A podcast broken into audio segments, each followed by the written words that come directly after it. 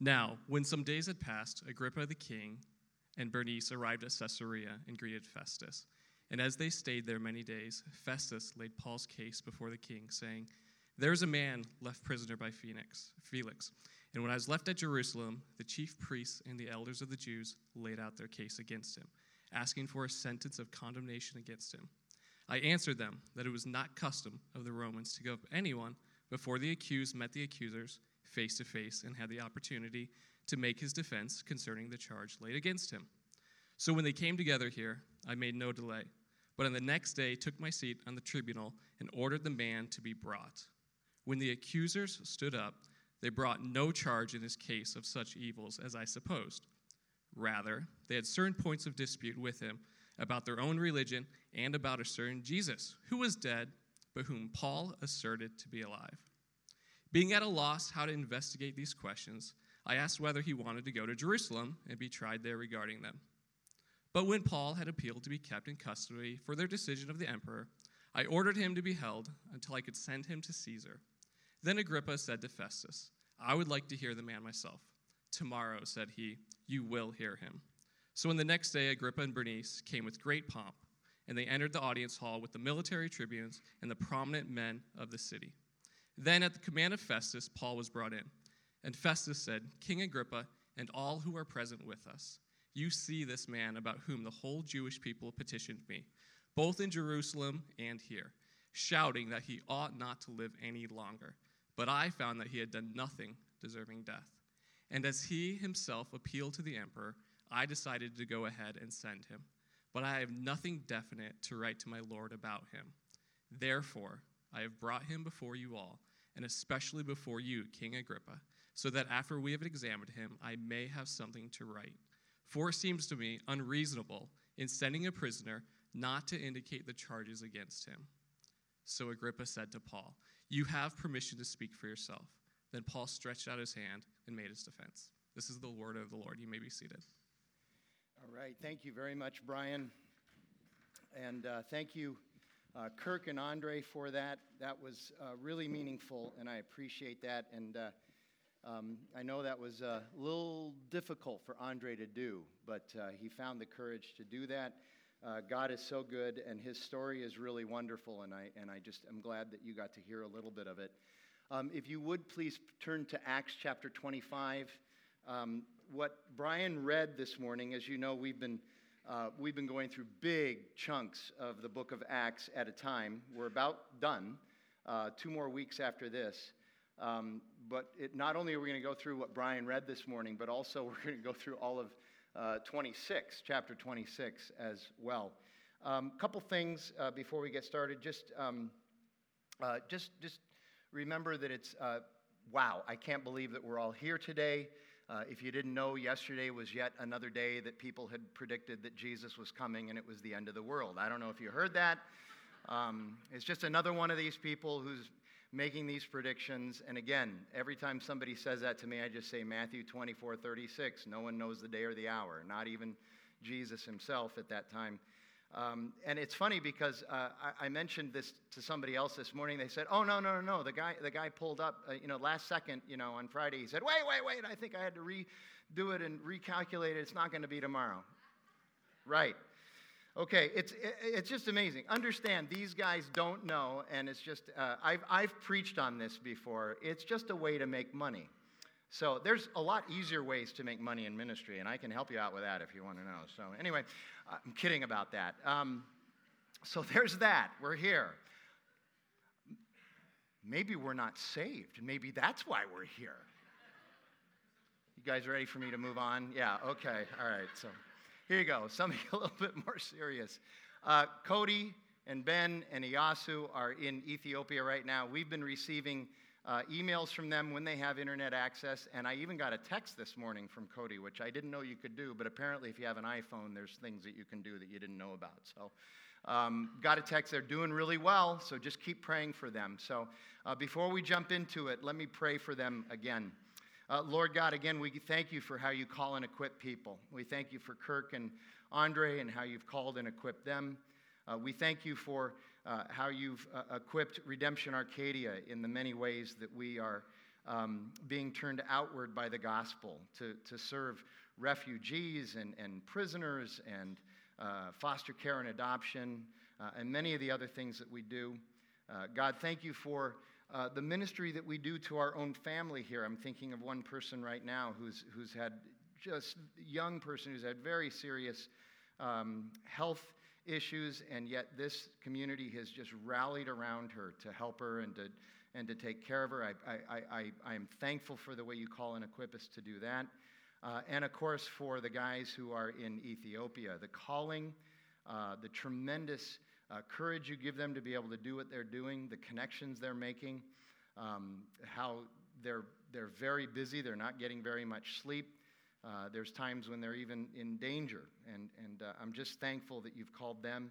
Pray that you would, again, just continue to protect them and provide for them um, and, and help to uh, uh, make them a blessing and allow them to be blessed by this trip. And God, we're going to give you all the glory for that. We pray this in Jesus' name. Amen. So we are continuing in, in the book of Acts. And uh, if you go back a few weeks, as we've been covering the book of Acts, you know that Paul was arrested in the temple uh, a few weeks back on some trumped up charges, and now he's still in custody. And now, uh, chronologically in the book of Acts, it's two years later after he was arrested. Uh, and he's just been sitting around in prison waiting for the next thing to happen. He's had many opportunities to present his defense, uh, and, and, today is his last of his defense speeches. It's the last time that we'll see Paul get up uh, in a court uh, situation or circumstance and present what we might call his defense. And yet, what's interesting is, is his defense is never about him getting out of prison. It's always about pointing people to Jesus, which I just find absolutely fascinating. Even after two years, uh, he, doesn't, he doesn't make the case of, hey, I just got to get out of here, so whatever I need to say, I'm going to say it. Um, and, and, and the oddity, of course, is that at this point, everyone who has heard him speak, um, even, even as he just points people to Jesus, everyone except for the Jews who are emotionally out of control about Paul, everyone else is looking at Paul saying, he hasn't done anything wrong. Why is he in prison? He hasn't broken any laws. And here, this is an important distinction. Um, it's not that he's not guilty. There's a difference between not guilty and innocent. If you understand, you, you can find somebody not guilty. It doesn't necessarily mean they haven't done anything. Uh, it just means that you didn't have enough evidence. It's not that he's not guilty, it's that he's totally innocent. He has not broken any law. It's just a, a religious dispute with the Jews. Here's what Paul is guilty of, though. Here's what we know he's guilty of obedience to God faith in the gospel, proclaiming the lordship of Jesus, responding to God's call on his life, and loving and serving others. If you were to present those charges against Paul, he'd say, Yep, guilty. And in fact, last week we heard him say, And if that is an executable defense, then let's have at it. Let's go ahead and get this thing over with. If, if responding to God, being obedient to God, proclaiming Jesus and loving others, if that's really worth killing me for, then let's have at it. I am guilty of those things. But even though he's really innocent of any law breaking, and the Roman law would clearly say that he should be let go at this point, the circumstances dictate that he stays in custody. And he's even appealed his case now to Rome. That's a common thing that a Roman citizen can do if they don't think they're getting a fair shake in their uh, local tribunal, they can appeal to Rome and they can actually have their case heard before Caesar. So now he's waiting to be sent uh, to Caesar. And as he's waiting, next week he gets on, we'll see that he gets on the boats to go to Rome. But as he's waiting to go to Caesar, uh, we have King Agrippa and his sister, Bernice. Some historians call her his wife, and we'll talk about that um, they come in to hear what Paul has to say, which is very interesting because in Acts chapter 9, verse 15, where Jesus appears to Paul and, and calls Paul into ministry and converts him to Christianity, uh, in verse 15, Jesus specifically said, You are going to proclaim the gospel. You're going to proclaim me to kings. And now here comes King Agrippa. It took 25, 30 years for this to come true, but now he's going to proclaim the gospel to King Agrippa. And we'll explain how the king works with the Roman Empire and all that. Uh, what, what is also interesting is that then uh, he's going to get on a boat and he's going to go to Rome, and eventually he's going to stand before Caesar, who is ostensibly the king of Rome, the Roman Empire, and he's going to proclaim the gospel to him uh, as well. So here's the big idea the big idea is this Christ, the true hope of the world, is not always received. Is not always received. We'll talk a little bit about that. Uh, here's how I, I, read Tony Reinke's latest book. He's a pastor and author. I love the book, it was really good. But here's how he says it in this book If you follow Jesus, the world will unfollow you. If you follow Jesus, the world will unfollow you most of the time. So let me go back and just a lot of reading today, but let's go back. There's some things in the there are some things in the in the text that we need to just be seeing and pointing out. So starting in verse 13 of chapter 25. Now, when some days had passed, Agrippa the king and Bernice arrived at Caesarea and greeted by Festus. Festus is the Roman governor. And as they stayed there many days, Festus laid Paul's case before the king, saying, There is a man left prisoner by Felix, the guy who preceded me as the governor. And when I was at Jerusalem, the chief priests and the elders of the Jews laid out their case against him, asking for a sentence of condemnation against him. They said, We want to kill Paul. Here's the evidence. Let's kill him. And I answered them. Festus did the right thing. He said, I answered them that it was not the custom of the Romans to give up anyone before the accused met the accusers face to face and had an opportunity to make his defense concerning the charge laid against him. I'm not going to execute somebody unless he gets to face you guys. So when they came together here, so they all came to Caesarea, they, they took the 62 mile walk to Caesarea. I made no delay, but on the next day took my seat on the tribunal, so he became the judge at that point, and ordered the man to be brought. When the accusers st- stood up, they brought no charge in Paul's case of such evils as I supposed.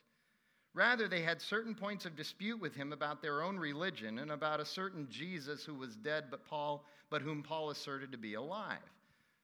Being at, at, at, a loss how to investigate these questions, I asked whether he wanted to go to Jerusalem and be put on uh, and, and be tried there re- regarding these charges. And Paul said, No, that's not going to work for me. They're just going to kill me if I go down there. But when, Paul, but when Paul had appealed to be kept in custody for the decision of the emperor, I ordered him to be held until I could send him to Caesar. And then Agrippa said to Festus, I would like to hear the man myself. Tomorrow, he said, he, you will hear Paul. So here's another Herod, another Herod, Agrippa, as a matter of fact. This is the great grandson of the Herod in the Gospels who killed all the babies when Jesus was born. So there is some lineage there. And he's called the king. Um, but what it is, it was, it was this sort of special uh, uh, position or title that was given a particular person that had many of the same rights as a Roman governor, but he was called king because the Jews always had a king, like King David. And so he was called by the Romans and by the Jews the king of the Jews. So his area were the Jewish people, but he had to work with the Roman government, and there were certain rights and powers that he had, but ultimately he was um, in submission to the Roman government. It was, it was almost sort of like um, a, an appointment that was just to sort of mollify the Jews, that they had somebody uh, over them. But he was pious and he was very well studied in Judaism. So he understood Judaism. He understood the prophets and the law very well. So Paul's kind of licking his lips, thinking, if I can get to this guy, um, maybe he'll understand what's really going on. Um, he also had the power at the time to, to appoint the chief priest for the uh, Jewish ruling council in Jerusalem. So that does give you some indication he had a lot of power. Uh, there is also some thought, although uh, we're not 100% sure, but many historians say they also thought that even at this point he might have had the power to release Paul if he, if he, if he so desired to have Paul released because apparently this was just a religious dispute. And so maybe he could have done that. But Paul had appealed, so that really muddies those waters. And then he comes with Bernice. If you read the history books, many of the historians actually call Bernice uh, Herod Agrippa's wife. She is not, she is his sister. Um, Bernice is a two time widower. Uh, she'd had two husbands and had lost them both, but was Herod Agrippa's constant, constant companion. They were, uh, they were a power couple. They were always seen in public together, so much so that people began to think that they were, there was an incestuous relationship going on between them. And, and, and some people started to call her his wife. Uh, in fact, if you ever saw the movie Gladiator, it is thought that the relationship between Commodus and his sister Lucilla was modeled after this Agrippa and Bernice. So, uh, just a little pop culture in there for you. They were like the ultimate power couple at the time, though, and they came with the pomp and the circumstance that a power couple's egos sort of demanded. Now, Festus had a problem, and this is why he's bringing them in.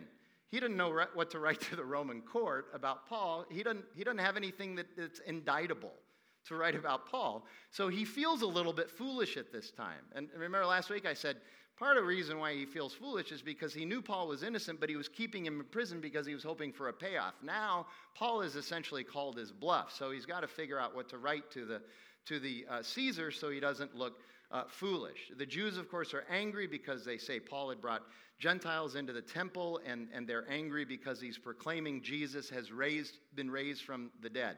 But legally, here's the deal Paul had not broken any, uh, any Roman law whatsoever. But Paul had appealed, so essentially he's going to be going to uh, Rome. So here comes the power couple. The next day, Agrippa and Bernice came with great pomp, and they entered the audience hall with the military tribunes and the prominent men of the city. This was a big deal. Then, at the command of Festus, Paul was brought in, and Festus said, King Agrippa and all who are present with us, you see this man about whom the whole Jewish people petitioned me, both in Jerusalem and here, shouting that he ought not to live any longer. But I found that he had done nothing deserving death. And as he himself appealed to the emperor, I decided to go ahead and send him. But I have nothing definite to write my Lord about him. Therefore, I've brought him before you all, and especially before you, King Agrippa, so that after we have examined him, I may have something to write. Maybe you'll have some insight for me to write.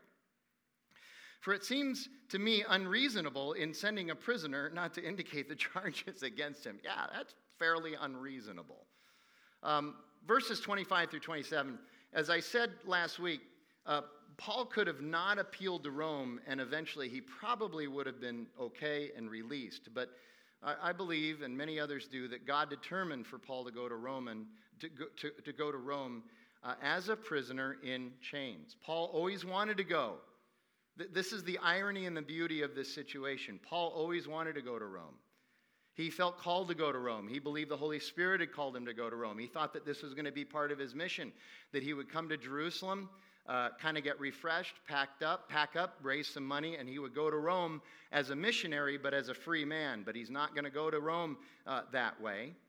Rome was on his bucket list, but, and God said, okay, we're going to fill your bucket, but we're going to do it my way. Uh, God says, My way is actually going to give you way more opportunities to present the gospel to way more people in, in places where you never could have imagined yourself being able to present the gospel of Jesus Christ to. You have your plans for how you're going to do ministry, and it's going to be good. I have my plans for how you're going to do ministry, and it's going to be magnificent. It's going to be better than anything you could have ever uh, thought of. And so you're going to go in chains, under house arrest, but you're going to have access to all of these people. You're going to be going and doing ministry under duress, Paul. That's how you're going to be doing ministry. I, I got to tell you, I run into people today, a lot of people. Um, this will sound a little bit judgmental, but I hear this a lot. Uh, people who say, you know, I could do a lot more for Jesus if I just didn't have this job or if I just if I just didn't have and I and I understand jobs are a reality. I, I I'm not saying that's a, I'm not please. Tomorrow morning, don't walk in and quit. That's not what I'm saying. Okay. But if I just didn't have this job, I could do more for Jesus. If I just didn't have this health challenge, I could do more for Jesus. If I didn't have this money challenge, If I didn't have this spouse, I could do more. If I didn't have these kids, I could do more for Jesus. I got a degree from ASU. I could do a lot more for Jesus if I had gone somewhere else to school, you know? yeah, I went to ASU. It's okay. Whatever it is, if I, if I was just gifted differently, look at the way those people are gifted. Why hasn't God gifted me that way? God has gifted you in an important way. Quit worrying about everybody else's giftedness and start figuring out your own. And then, under duress, life is duress. Have you figured that out yet? Life is duress. That's my next t shirt. Life is duress. Be a bestseller. And, and here's the problem with this, I, I think. And this is hard because I fall into this trap too. I mean, every minister, everybody does. Who are we relying on when we start saying things like that to do the ministry? Ourselves. And what does Psalm 127 say about? If the Lord does not build the house, the workers labor in vain. If you're trying to build this thing on your own power, you're going to labor in vain. And it's going to be pretty miserable. And you're going to add duress to the duress. So we count on the filling of the Holy Spirit, the power of the resurrected Christ. So here we go.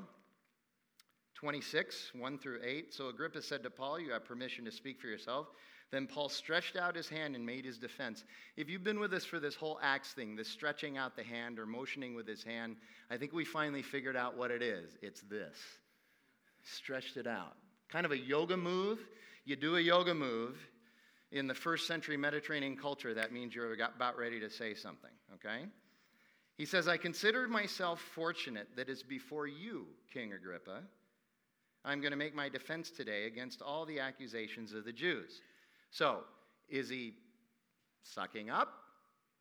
Or is he actually kind of laying his cards down and saying, finally, somebody who's going to understand this and get this? Because even Festus says, this thing about this guy Jesus, who's supposed to be dead, but now he's alive, you know.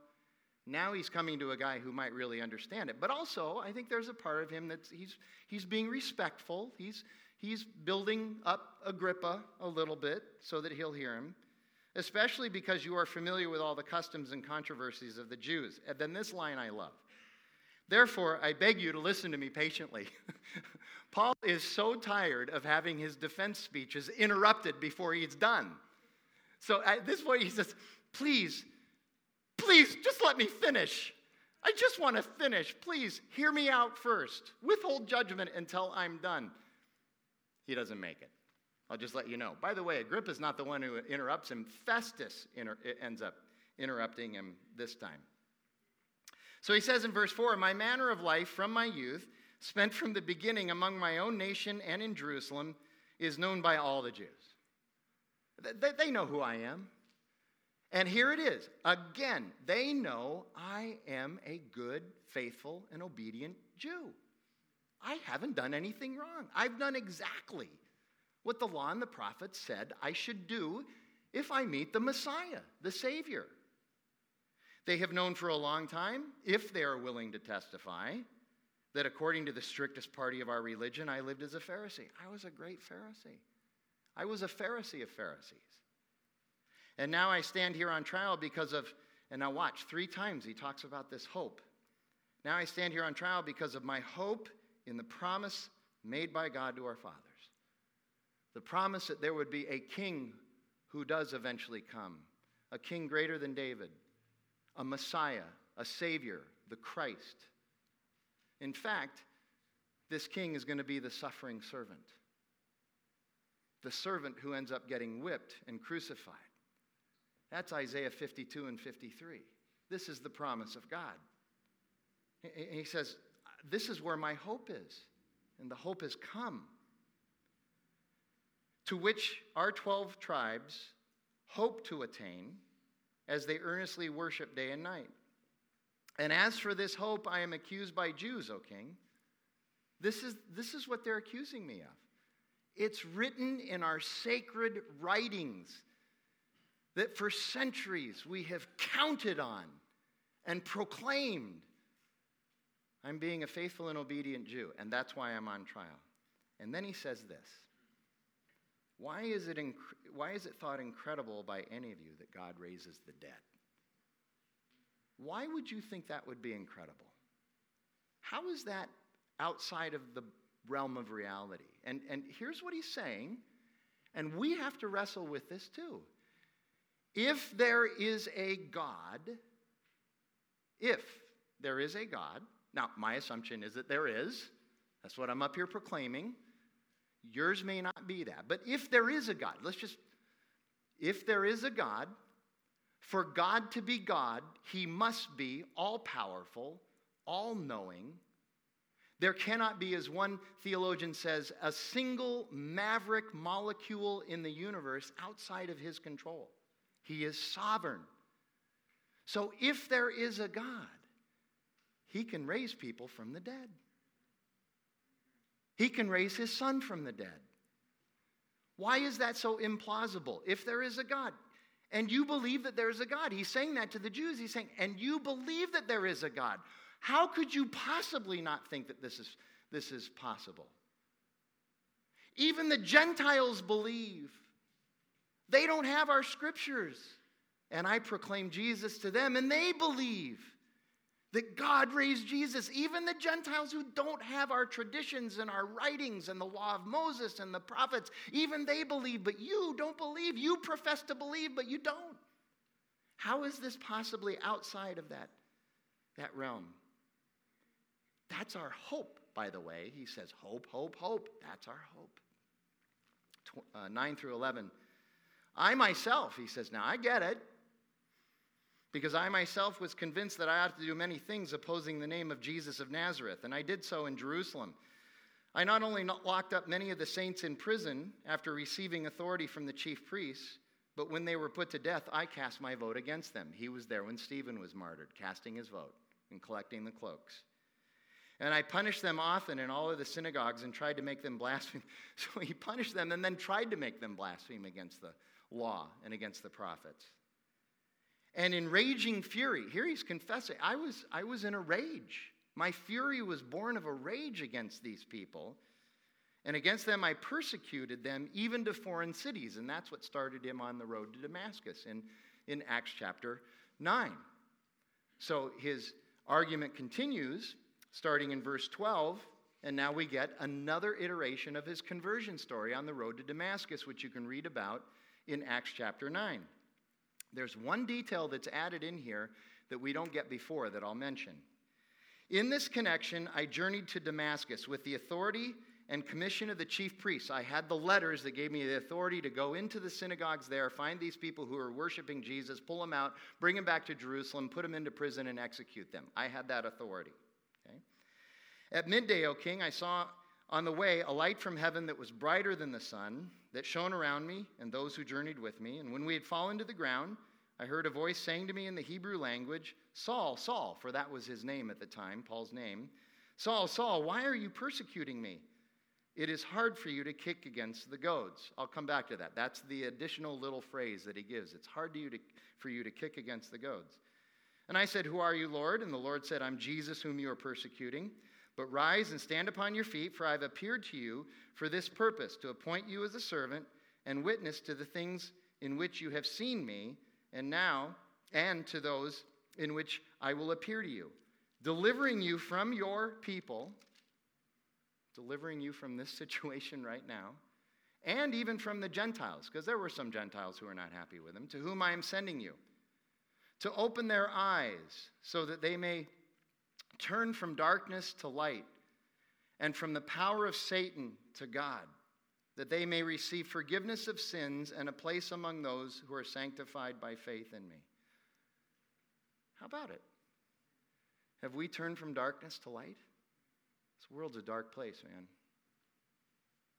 And Jesus is the light, the light that shines. Have we turned from darkness to light? Have we turned from Satan to God? I don't worship Satan. Satan's in our midst. The power and the struggle of the forces of darkness are with us, and it's a, it's a struggle. And when we sin, we may not say it, but here you go. I'll just personalize this so you don't have to take ownership. I'll take ownership. When I sin, when I sin, I am giving into the power of Satan and not the power of God. I may not say it, and by the way, I have all kinds of ways I can justify my sin. You haven't even begun to think about ways to wiggle out of your sin yet that I have. I went to ASU. but when we give into that, we're giving into Satan and not into the power of God. Have, have you been forgiven of your sins? My sins don't need forgiving. Yeah, they do. All of ours do. That's what reconciles us to God. Verse 19 Therefore, O King Agrippa, I was not disobedient to the heavenly vision, but declared first to those in Damascus, then in Jerusalem, and throughout all the region of Judea, and also to the Gentiles, that they should repent and turn to God, performing deeds in keeping with their repentance. For this reason, the Jews seized me in the temple and tried to kill me. To this day, I've had the help that comes from God. And so I stand here testifying both to great and small, small and great, saying nothing but what the prophets and Moses said would come to pass. Just following the law and the prophets, the Old Testament, the Hebrew Bible, that the Christ must suffer, and that by being the first to rise from the dead, he would proclaim light to both our people and to the Gentiles. So, verses 12 through 18 there, Paul tells his story. Paul tells his story. Here's my story. Here's my story with Jesus. As Jesus called him to, Jesus says, Go tell your story. That's what he called him to. He said, Go tell your story. You're going to tell it to the Jews, you're going to tell it to the Gentiles. You're going to suffer for it, but go tell, and you're going to tell it to kings. So go tell your story.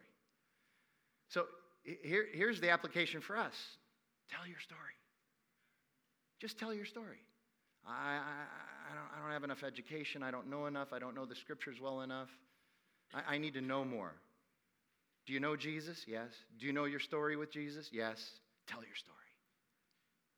That's what people want to hear. They, they, they, don't, they don't want you to go on Jeopardy and run the Bible ca- category. That's not what they're looking for. They want to know if you know Jesus. They want to know what's important to you, not what you know. They want to know what's important to you. So just tell your story. In verse 14, Paul includes that detail we hadn't encountered yet. You're kicking against the goads, Paul. It's a very common, well known expression in both religious and secular philosophical uh, circles. a goad was a powerful stick that farmers and ranchers used to prod beasts of burden and, and keep them on track and on task. And sometimes an ox, a beast of burden, would kick against the goads. They didn't like it. And, and, and to kick against the goads meant that they were rebelling against their master. It meant that they were, here you go, but it meant that they were resisting the inevitable because the master always wins with the goad. The one with the goad always wins. The beast of burden is fighting a fight that the beast cannot win against the goad. The master always wins. So, in religious context, the goad is God's will. Paul could have kicked against God's will, but it wouldn't have done him any good. He was going to be the Apostle Paul. That was determined before the foundations of the earth, we're told in his letter to the church in, in Ephesus. This was decided before I was even born that I was going to be the apostle to the Gentiles. We all kick against the goad, don't we? We're all kicking against the inevitable. Even as believers, we kick against the inevitable. We're kicking against the goad. And then that last bit there, 19 through 23, verses 19 through 23, I think this is key. And this is where uh, he gets ramped up and amped up a little bit to, to, that leads to that point where he's going to be interrupted again. But he makes six really important points. Number one, he says, I'm obedient to God. Is that really worthy of condemnation? In some cultures, it is. Here's the second thing God has faithfully stood with me. You see, did you see that? Isn't that amazing? This isn't about me. God has faithfully stood with me. He says, the law and the prophets, your own scriptures that you know, specifically you, Agrippa, you know they testify clearly to the reality of Jesus. What's the problem? Number four, he says, by the way, Jesus is for all, not just Israel. Jesus is for all, small and great, slave and free men, Jew and Gentile, men and women. It doesn't matter. That's in Galatians. He, fifth, he says, Christ is our identity. He says, Our identity is now rooted in the Messiah, the one who saves and redeems us. That's our identity. Our identity is not in our race, though that is important. Our identity is, is, is not in our gender. Our identity is not in our sexuality. Our identity is not in our education. Our identity is not in our vocation. Our identity is not in our culture. It is in Christ and Christ alone. That's where our identity is. And the last one, you look at verse 20. He reminds us once again that works are the result of grace in our lives, not the reason for the grace in our lives. If we had to work for grace, then it wouldn't be grace. Our works in the gospel are a response to the grace that God has given us. He's forgiven us, He's made us whole, He's reconciled us to Him, He's made us righteous and holy, He is sanctifying us, and then we get to spend eternity with Him in heaven.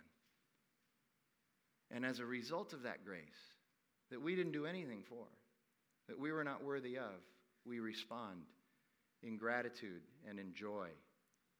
That's the truth of that. Anybody know? We have a treadmill at home. Anybody have a treadmill at home? You know, you work out. No, but nobody? Seriously? Are we the only? Okay, thank you. Bunch of liars. How many of you go to LA Fitness and use the treadmill there? Yeah, a few more. Okay, all right. Anyway, you know what a treadmill is, right? We have one at home. Uh, Jackie prefers the treadmill to outside running. I use it when the weather is really bad, all that stuff. Okay, you know what, the, you know what a treadmill was originally used for? Anybody know that? Exactly. It was used as punishment. Some of you are going, yeah, uh huh.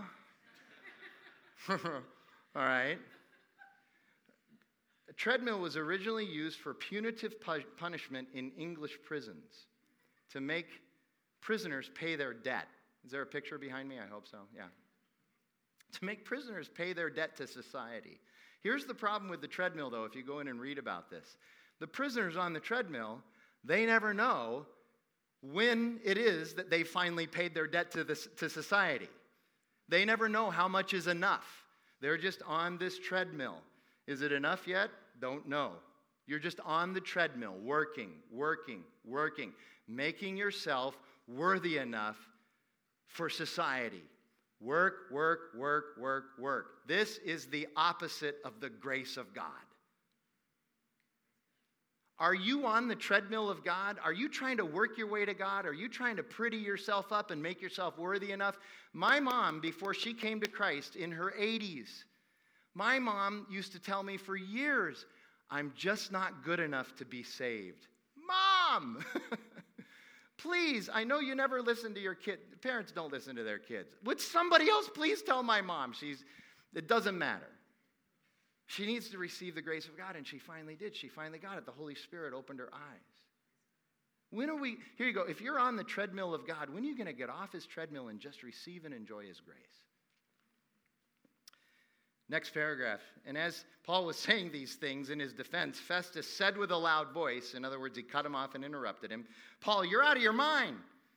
Your great learning is driving you out of your mind.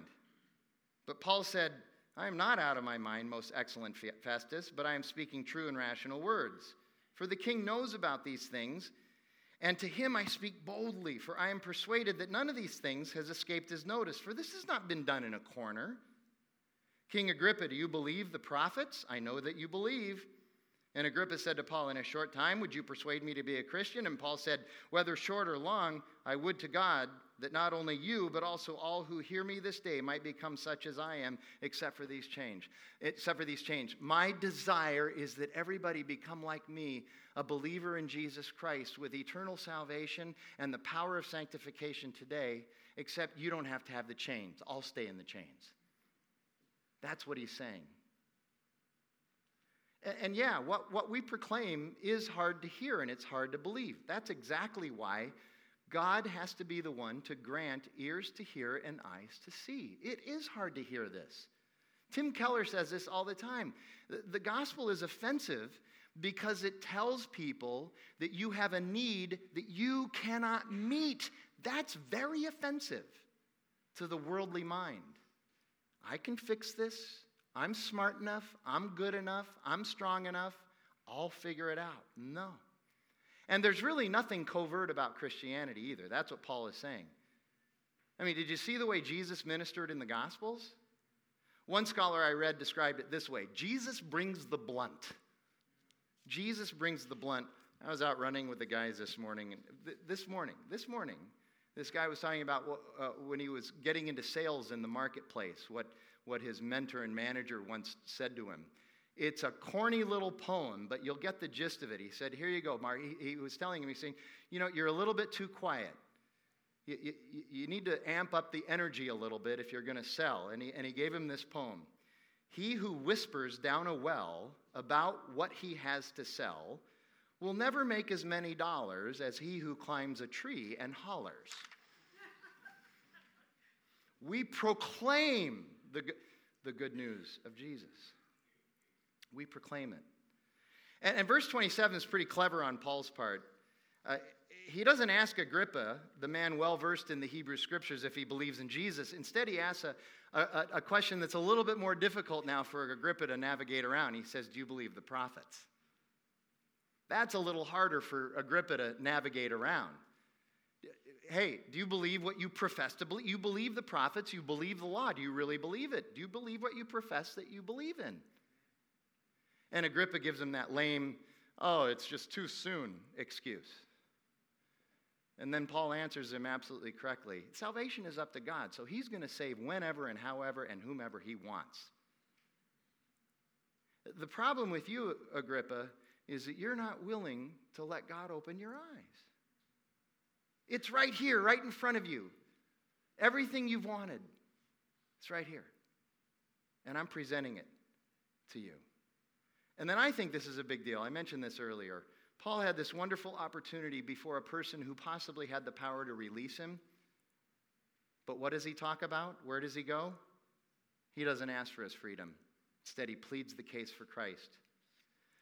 Paul is speaking not ultimately for his defense or his case or his release, but for those who hear him to be saved.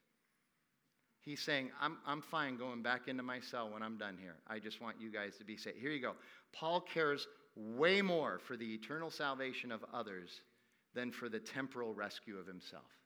Paul cares way more for the eternal salvation of others than for the temporal rescue of himself because he knows that he's already rescued eternally. That's a, that's a really mature faith. Wraps up, last three verses.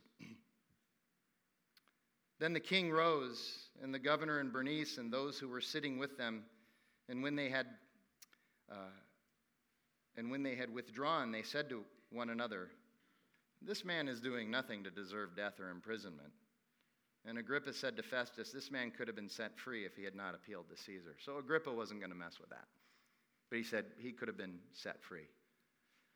Paul's appeal to Rome was not necessary if he just waited it out. But God. But God. I, I find that Paul speaks in a way that all of us should at least think about, noodle on at time, from time to time, consider. He speaks boldly and bluntly and faithfully, but he does it with great love and great respect. Here's how one Christian author describes it He says, For, for Christians to speak truth in love, it means we need to fire the gun without pulling the trigger. Now, think about that. Some of you are like, okay, what exactly does that mean? Here you go. We need to, we need to be able to present the gospel in such a way that God works. It's not dependent upon us, but in such a way that we don't offend people. Here you go. We need to be able to fire the gun, have the results of what the gun does without pulling the trigger, without the violence of what the gun does. Because we can get pretty violent when we present the good news of Jesus from time to time, right? Jesus. Yeah, that looks really good. Okay? So we need to be able to fire the gun without pulling the trigger. Think about Jesus on the cross. There's the ultimate in firing the gun without pulling the trigger. He fires the gun three days later, never pulled the trigger. He could have pulled that trigger when they were nailing him to the cross. He's God. He had the power to pinch their little heads off as they're nailing him to the cross. Walk away. See ya. He didn't do that. And that is where our hope lies. That's where our hope lies, is in the cross and the resurrection of Jesus. That's the promise of the prophets. It's the promise of Moses. That's the promise. That's where our hope lies. Again, again look at um, 26, 6 through 8. And now I stand here on trial because of my hope in the promise made by God to our fathers, to which our 12 tribes hope to attain. And they earnestly worship day and night. And for this hope, I am accused by the Jews, O king. Why would it be thought incredible that God raises people? That's our hope. Why do we need hope? Because things are broken, because of sin. We, we desperately need hope. Things are not the way they're supposed to be. Sin has wrecked everything, and that has given us a need for hope. You know, in Genesis chapter 2, before Genesis 3 came, there was no need for hope. If you walked up to Adam and Eve and talked to them, Where's your hope lie? They would have been like, I have no idea what you're talking about. I don't have any need for hope. I got everything I need. Okay? And there's a difference. Uh, there is a difference between worldly hope and godly hope. And this is why it's so hard for us, because when we hear that there is the hope of God, I'm t- i understand. It, it's, it's easy to be skeptical. I don't know. I don't know about that because I've hoped in, I've hoped for many, many things. I've hoped for many things and they haven't come true. Because worldly hope, there is no guarantee. That's, we hope for it without a guarantee. I hope I can get accepted to this school. I hope that I can make it through this interview. I hope that I get the promotion. I hope that when I ask her out, she says yes. I hope he doesn't ask me out.